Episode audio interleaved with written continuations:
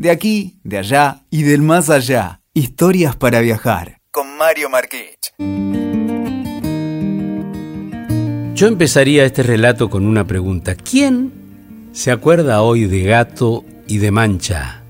Los dos caballitos criollos que en un raid que hizo historia viajaron desde Buenos Aires hasta Nueva York sorteando todo tipo de obstáculos, desde pantanos, cordilleras con temperaturas bajo cero y selvas de calor sofocante, pasando por ataques de vampiros y serpientes venenosas y aún de bandas de forajidos, de asaltantes de caminos y de indios que todavía usaban el arco y la flecha y que no tenían mucha simpatía por lo que suponían eran invasores a sus territorios. Porque había que andar, ¿eh? Selvas, no había caminos, naturalmente. ¿Y quién se acuerda del temerario jinete?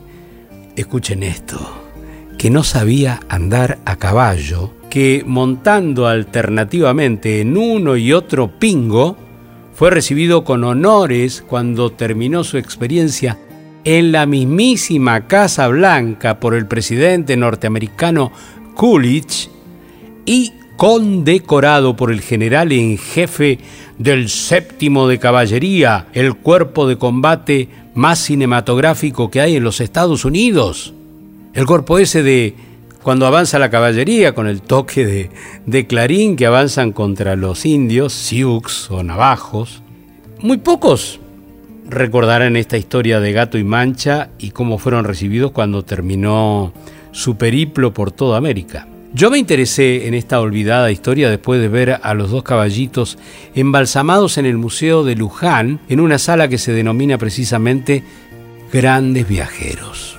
Es una muy linda sala que hay ahí en, en Luján, y allí estaban sus cueros sobre los que trabajaba en un esmerado proceso de restauración el conocido taxidermista Domingo Telechea, pero sus restos socios y su historia estaban en otro lugar, en el corazón de la llanura bonaerense, en la estancia El Cardal de Ayacucho.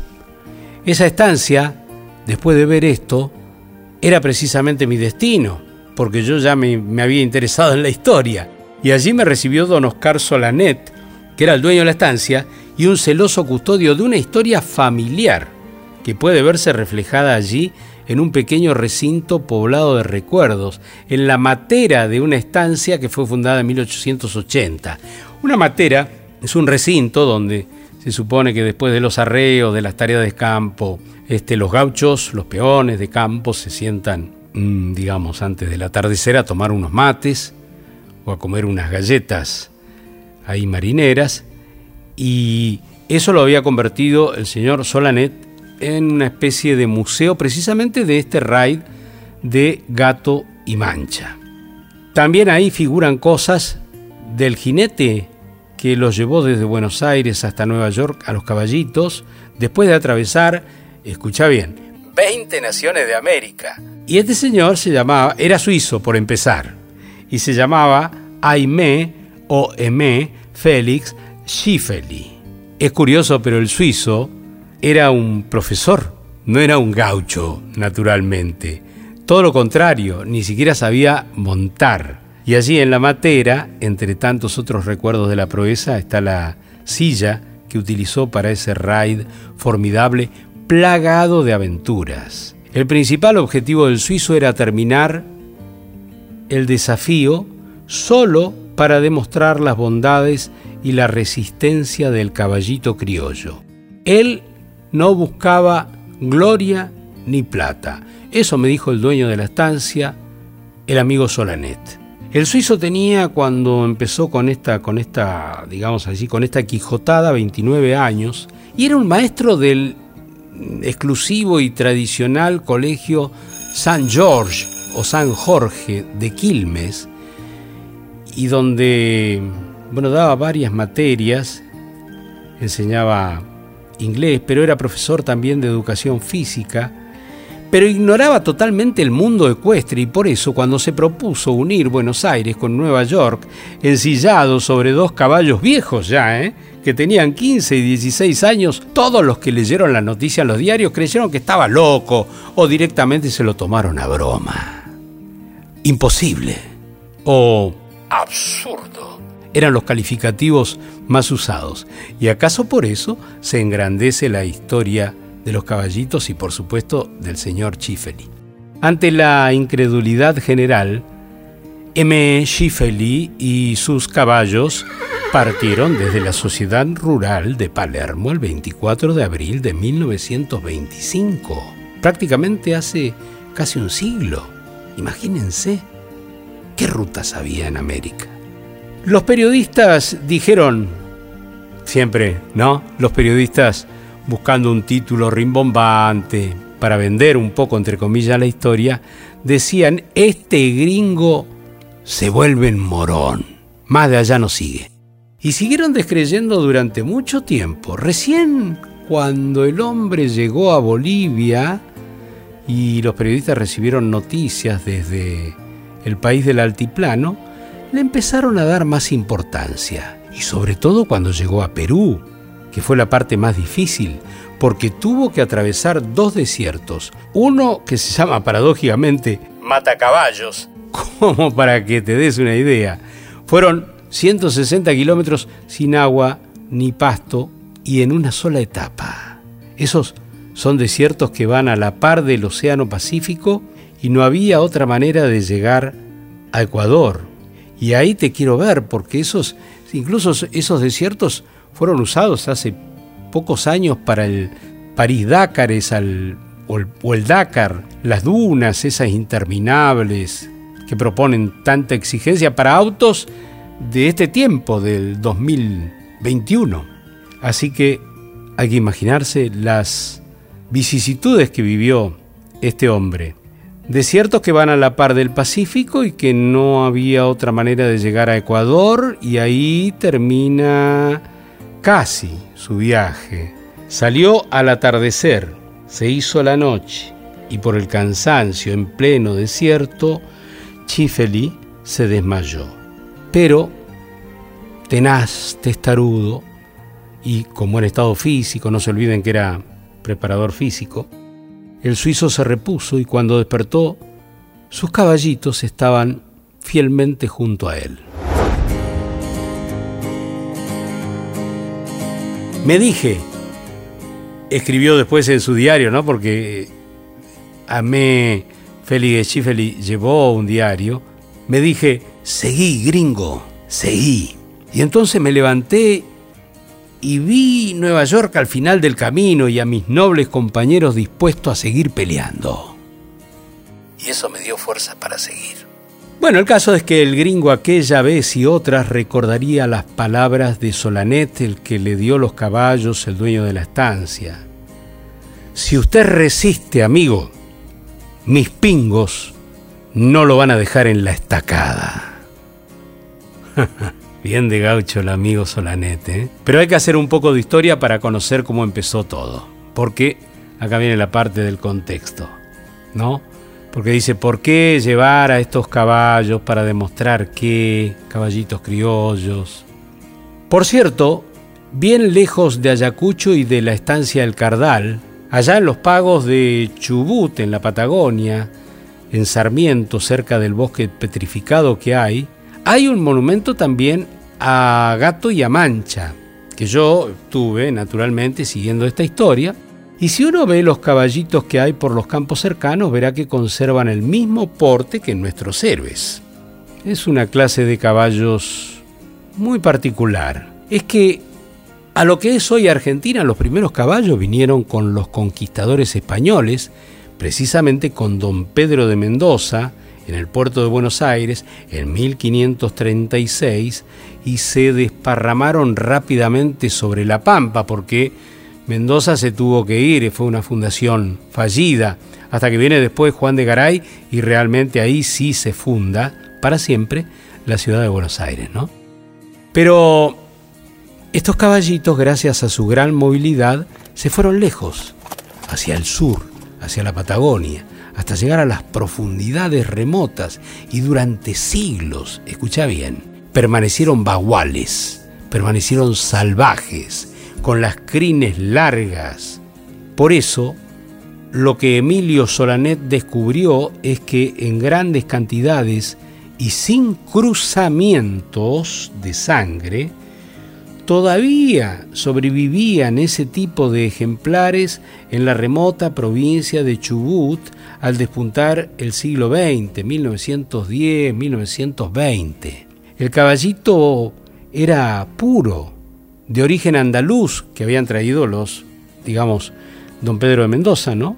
Y que conservaba su pureza después de 400 años porque había sido solo domesticado por los indios tehuelches lo cual le agrega a su carácter de caballo andaluz toda la impronta de los tehuelches que si, si algo sabían era convertirse en un todo con el caballo, ¿no?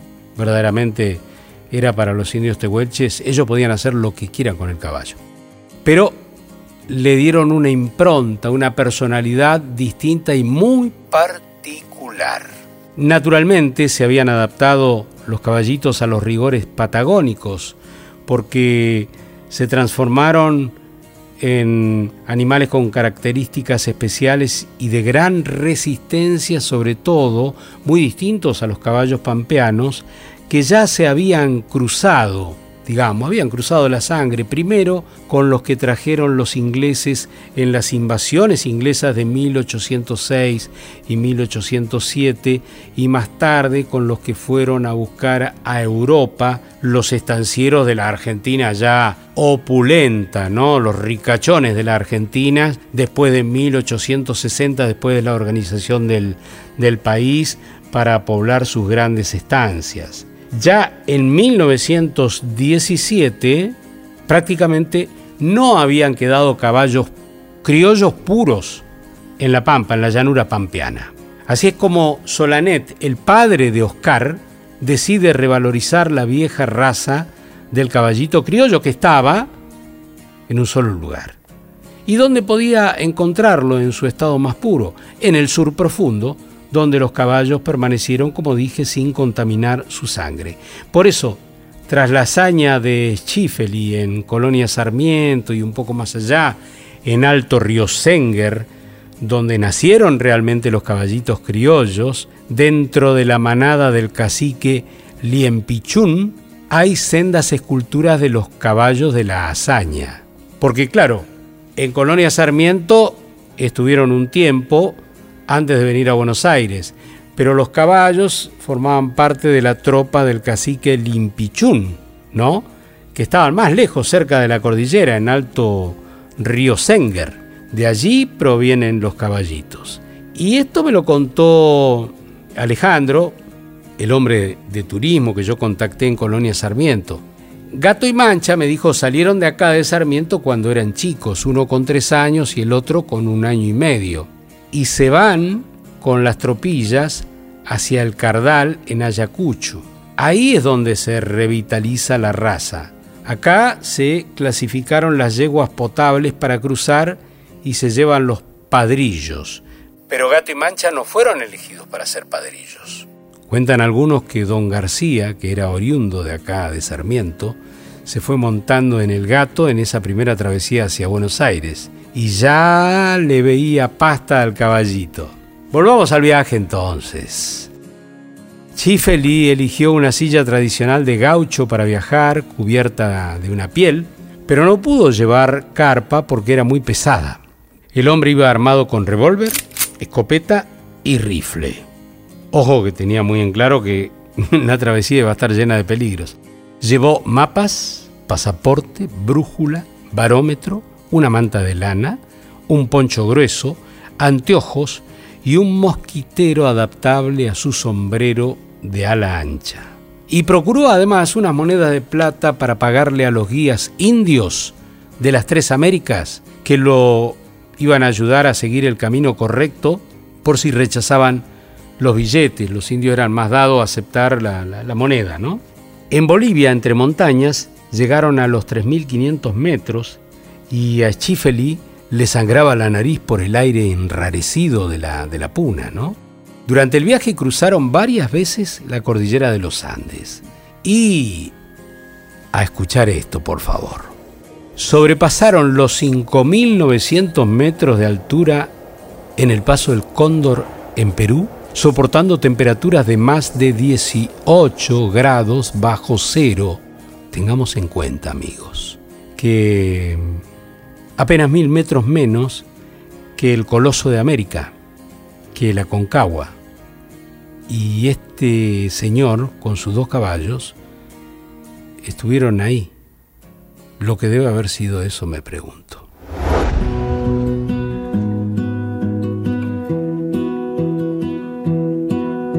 Después, en una aldea habitada por los indios aymarás, el jinete suizo, por su aspecto y su barba crecida, fue considerado como un demonio y tuvieron que huir de la ciudad.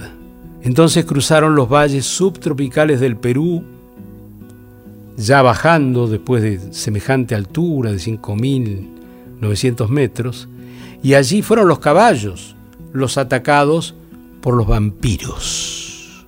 El grupo, así todo, avanzaba entre 30 y 40 kilómetros por día. Juntos tuvieron que atravesar puentes colgantes suspendidos sobre el vacío y de una estabilidad altamente sospechosa. A más todo de 400 metros de altura, arriba de un río torrentoso que corría por abajo como endiablado, ¿no? Y trabajando por esa pasarela con los caballos, con miedo a que se desbocaran, tranquilizándolos, ¿no? Y balanceándose esa pasarela peligrosamente y con el peso de los caballos, ¿no? Pero el caso es que las noticias del raid se fueron distribuyendo por todos los países y los agasajos y los reportajes se empezaron a repetir en la medida que avanzaban país tras país. Y, y me decía Solanet, hijo, ¿no? En México capital lo recibieron en cada lugar que llevaban y a veces el suizo se molestaba porque lo hacían trasnochar y él quería seguir marchando y toda esta repercusión le fue dificultando el viaje en Estados Unidos. Ahora bien, ¿qué diablo le había picado a Schiffel y este suizo profesor? ¿Qué se proponía él? Muy simple, demostrar la fuerza y el temple del caballo criollo es que se le había metido en la cabeza que era el más resistente de todos los caballos del mundo. Y por eso se lanzó a ese raid en apariencia imposible. Pero los caballos criollos ya habían cruzado la cordillera en la expedición libertadora de San Martín. Eso se sabía. Y Gato y Mancha ya habían hecho un viaje de más de 2.000 kilómetros desde Chubut, desde la Patagonia, hasta la estancia El Cardal, cerca de Ayacucho. Pero algo mágico empezó a ocurrir cuando debieron afrontar las pruebas más difíciles. En el grupo se desarrolló una confianza y una camaradería que sorprendió gratamente a Schifeli.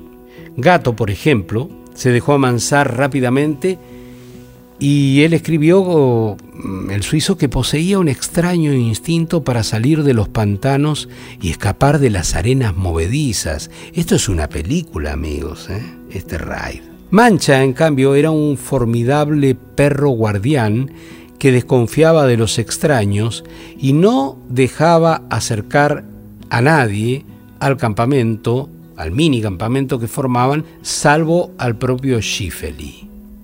Y el jinete fue muy inteligente y práctico por otro lado. Él buscaba vaqueanos en los poblados indígenas, les pagaba para que los guiara por sendas que solo ellos conocían. ¿Y qué comía? Bueno, en Centroamérica llegó a comer monos, porque no tenía otra cosa. Y los caballos, cañas de azúcar, lo que fuera. Eso demuestra la adaptación del caballo criollo al clima y a la comida. Él contrajo malaria y tuvo caídas con lastimaduras que se le infectaban. Gato tuvo un par de accidentes. Una herradura mal puesta le causó una grave infección y en la recuperación lo pateó una mula. En una montaña se desbarrancó y quedó calzado a un árbol bajo un precipicio de 400 metros. Sacarlo fue un milagro.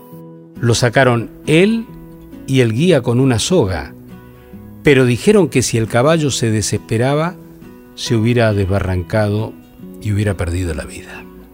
Por su parte, Mancha era un caballo manchado, de pelaje colorado y blanco, muy hábil para atacar y dar patadas a los desconocidos. Gato, que era un gateado, más oscuro, era menos arisco. Ambos eran físicamente poco atractivos, la verdad. El caballo criollo es, es bien forzudo, robusto, ¿cierto? Pero tenían patas vigorosas, cuello corto y grueso, y una personalidad muy fuerte, fruto de la vida salvaje que habían llevado en la Patagonia durante sus primeros años, durante su crianza. Finalmente, Cato, Mancha y Chifeli entraron a Estados Unidos por Texas. Luego de, a escuchar bien esto, tres años y cinco meses sobre montura, el jinete aficionado y sus dos viejos caballos llegaron a Washington, D.C. el 22 de septiembre de 1928. Y en Estados Unidos ya la fama se había extendido mucho, ya lo paraban los hombres y las mujeres porque estaban en los diarios, ya para entonces era una hazaña consumada. Schifeli llegó a Washington y el presidente de ese momento lo agasajó en la Casa Blanca y a los pocos días lo invitaron a dar una conferencia en la National Geographic ante 45 mil personas. Prácticamente el raid terminó ahí, pero oficialmente lo hace en Nueva York. Allí los recibió el alcalde y entraron desfilando por la Quinta Avenida con una escolta de policías a caballo y el alcalde en persona entrega la medalla de oro preciosa recordatoria que está en el Museo de Luján. Durante el largo viaje, Schifeli era totalmente inconsciente de los hechos que producía y del interés que despertaba su aventura.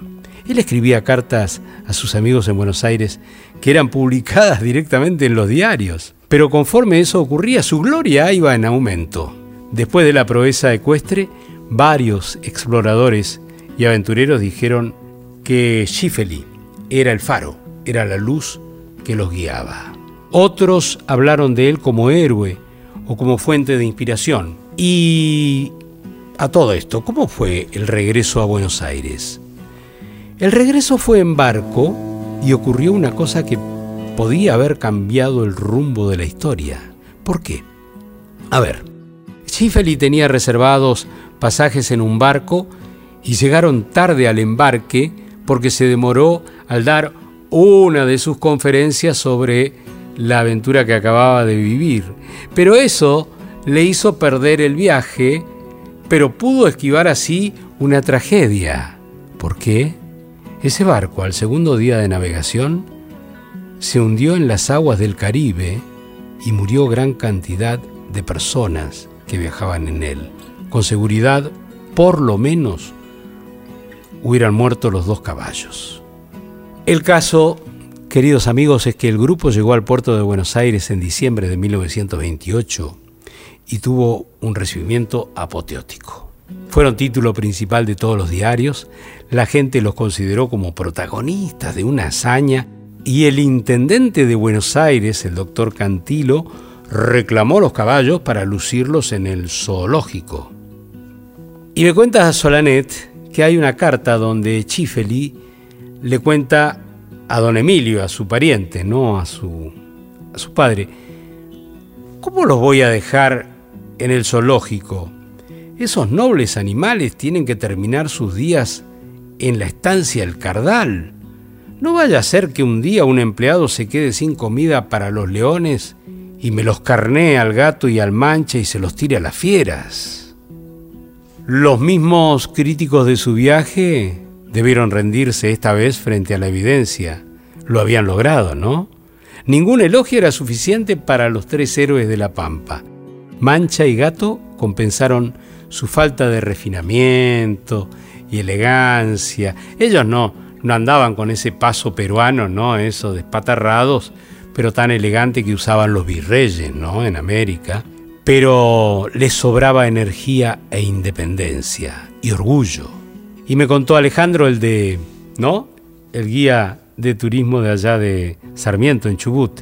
Mira, Mario, el más importante de los generales de Estados Unidos, el jefe del séptimo de caballería, esperó a Schifeli en la ceremonia especial de homenaje a Gato y Mancha y delante de todas las autoridades militares y civiles, dijo que en todo el famoso cuerpo ecuestre de los Estados Unidos no había un animal.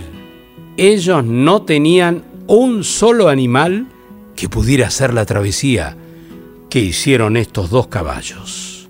¿Qué tal? Pavada de elogio, ¿no?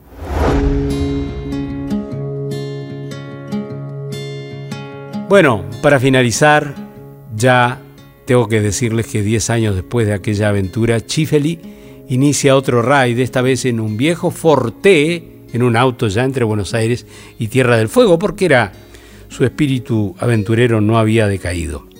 Pero al salir de Buenos Aires y como le quedaba de paso, el suizo decidió pasar por Ayacucho para visitar a su amigo Solanet y poder saludar a sus viejos compañeros de aventura.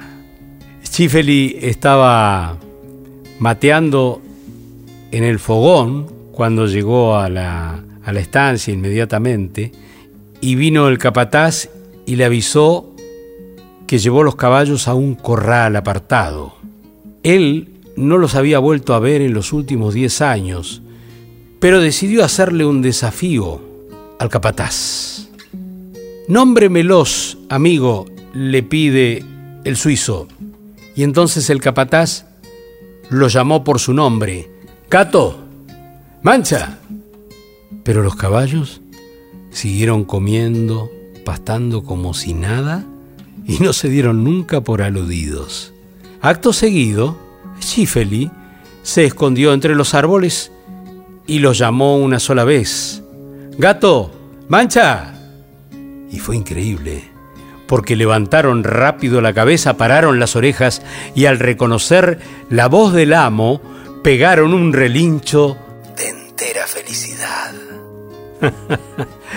Chifeli hizo un libro contando su travesía y todas estas historias y es considerado, miren ustedes todo esto, es considerado el relato de cabalgata más importante del siglo XX junto a sus nobles compañeros de ruta, recorrieron los 21.500 kilómetros que separan Buenos Aires de Nueva York y conquistaron el récord mundial de distancia.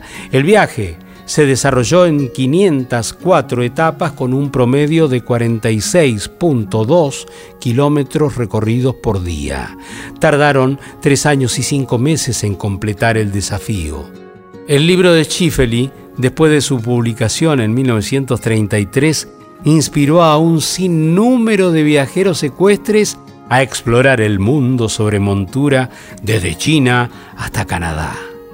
El caballito, gato, murió el 17 de febrero de 1944 a los 36 años. Mancha le sobrevivió hasta el día de Navidad de 1947, cuando expiró a los 40 años. Chifeli murió en 1954 a los 63 años. Pero me cuenta Alejandro Solanet en la visita que hice yo a, la estancia El Cardal para conocer toda, digamos, la parte más atractiva, el núcleo de esta historia. Yo creo que el final feliz de esto, me contó entonces Alejandro, es que Chifeli se hizo cremar al morir y al poco tiempo su esposa Violeta le escribe a mi padre, al Solanet, ¿no? que había trabado este, digamos, contacto con, con Chifeli, contándole lo que ella interpretaba que era la última voluntad de su querido esposo. Le dijo que, reunida con una hermana de Chifeli, habían llegado a la conclusión de que los restos tenían que descansar en Argentina y junto a sus queridos caballos. Y es así que al día de hoy están los tres enterrados en una tumba al lado de otra en la estancia El Cardal. Por aquella hazaña de gato y mancha, el Senado de la Nación consagró al 20 de septiembre como Día Nacional del Caballo. Todos ellos demostraron coraje, guapesa, y el suizo Schifeli supo transmitirle lo mejor de la condición humana. Juntos anduvieron las tres Américas, donde quedó la impronta del caballito criollo, orgullo del gaucho argentino, el del trote corto y el aliento largo.